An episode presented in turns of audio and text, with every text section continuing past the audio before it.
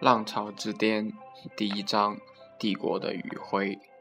三，利令智昏。作者：吴军，朗诵者：胖夫斯基。排除了反垄断导致 AT&T 衰落的原因，我们就得，我们就得从其他地方找原因。一九九五年，AT&T 走到了一个分水岭。从一九九四年起，美国经济全面复苏。从图一杠二标准普尔五百指数走向可以看出，美国股市从一九九五年开始暴涨，直到两千年底。这时，AT&T 设备制造部门的执行官们短视地提出了分家的建议。他们理由似乎很有道理，因为 AT&T 和另外两家长途电话公司 MCI 和 Sprint 是竞争关系。后者拒绝购买 AT&T 的电话设备。如果成立一家独立的设备公司，就可以做 MCI 和 Sprint Sprint 的生意了。但是这种卖设备的一次性销售增长，显然对公司长期增长意义不大。这一点 AT&T 很多管理者和员工都看到了。我亲身经历了 AT&T 的那次分家。1996年夏天，贝尔实验室一分为二。大家从莫里森的大楼里搬到了弗伦汉工业园，天天谈的就是分家的事。很多人觉得设备部门为了 MCI 和 Sprint 市场，离开收入和利润都很稳定的 AT&T 可能得不胜得不偿失。几年后，他们的预言不幸严重。但是在当时，即使 AT&T 的高管意识到这一点，他们对公司也没有绝对的控制权。美国几乎所有的老公司创始人其家族早剩不了多少股权了，大部分股权都散落在民间，包括基金。当然，AT&T 也不例外。因此，为了管理这些公司，董事会会请职业经理人担任各种管理人员，包括首席执行官。而董事会里除了大投资基金的银行的代表，剩下的是独立董事。他们的任务是监督执行官们的工作，保证投资人的利益，而不是考虑公司的长远发展。AT&T 几个执行官们手上的股票远不如华尔街投资银行控制的多。事实上，AT&T 的总裁们非但不真正拥有公司，而且一些人的个人利益还和公司的利益有冲突。即使他们之中不乏有远见者，但是根本左右不了董事会。就是因为公司的长期利益和这些高管们没有太大关系，所以所以他们如果能在任期内狠狠捞一把，何乐而不为呢？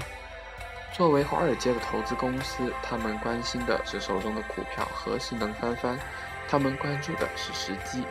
而1995年正是一个机会，整个股市形势很好，在这时将设备制造部门和电信服务部门分开。那么前者的股票一定会飞涨，因为在短期内他们将获得 Sprint 和 MCI 的订单。华尔街看到了这一点，公司的老总们懂得这一点，公司大量拥有股权的员工们也明白这一点。但是利令智昏，一场杀鸡取卵的分家开始了。AT&T 首先将分为三个部分。从事电信服务业务的 AT&T，从事设备制造业务的朗讯和从事计算机业务的 NCR。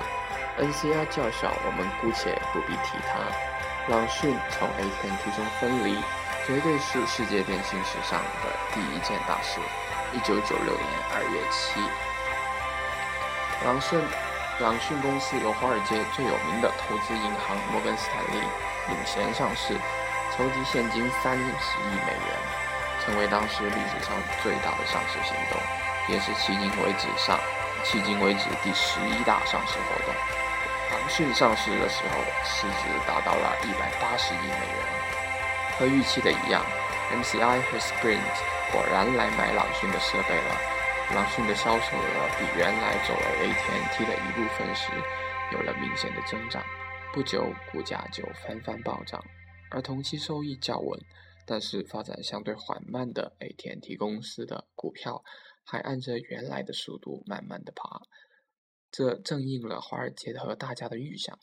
华尔街的人打发了，朗讯的高管和中层也都不同程度的发财了，连就连有很多股权的一般小员工也小发了一笔。一九九九年，我在一个会议上见到不少贝尔实验室的科学家，谈到股票时，他们一个个意气风发，人人都洋溢着笑容。在两千年的泡股市泡沫破灭之前，朗讯的股票四年涨了十三倍，市值达四千两千四百四十亿美元。但是这些科学家们也隐隐地感到了危机。原来贝尔实验室因为有 AT&T 这个大靠山，从来不发愁经费。现在朗讯的利润不足以养活有两万人的巨型实验室。于是开始要求那里的科学家和工程师将开发转移到能尽快赚钱的研究上来。我在以后会谈到 AT&T 的这种大实验室的弊端。贝尔实验室此时已经不是过去的以研究为主的地方了，它的创新能力不复存在。从1995年至今，贝尔实验室没有再搞出轰动世界的发明。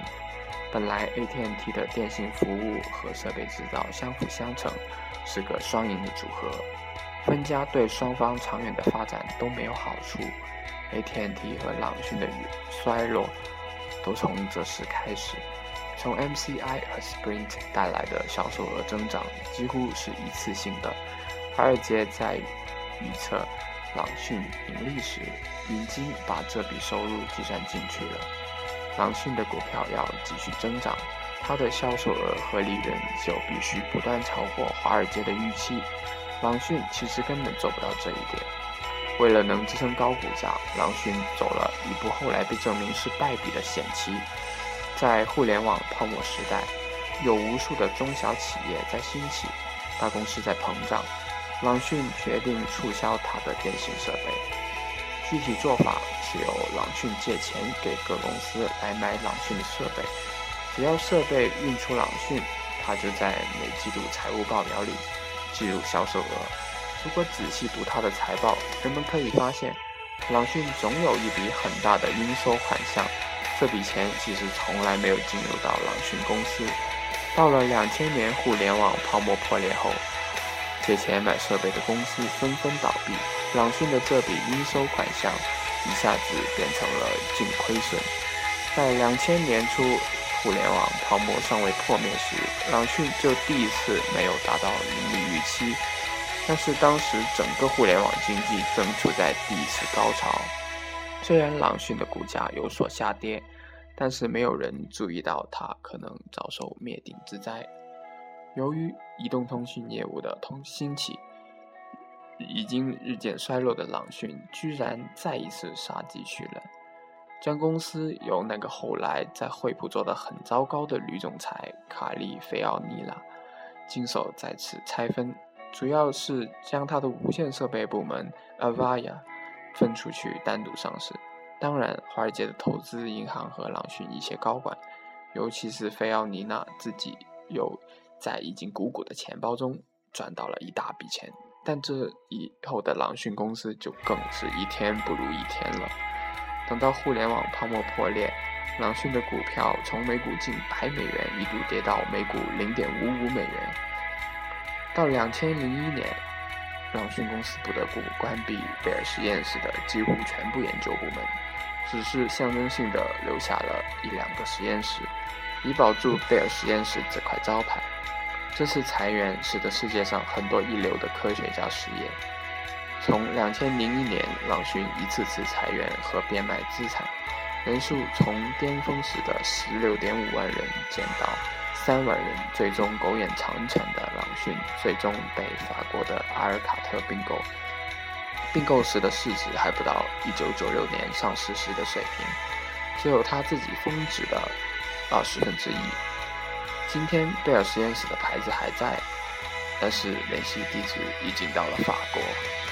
AT&T 的境况比朗讯略好些，它有相对稳定、利润很高的长途电话收入，以及发展得很快的移动通信业务，因此在分家的前几年继续支撑并扩大它的实验室。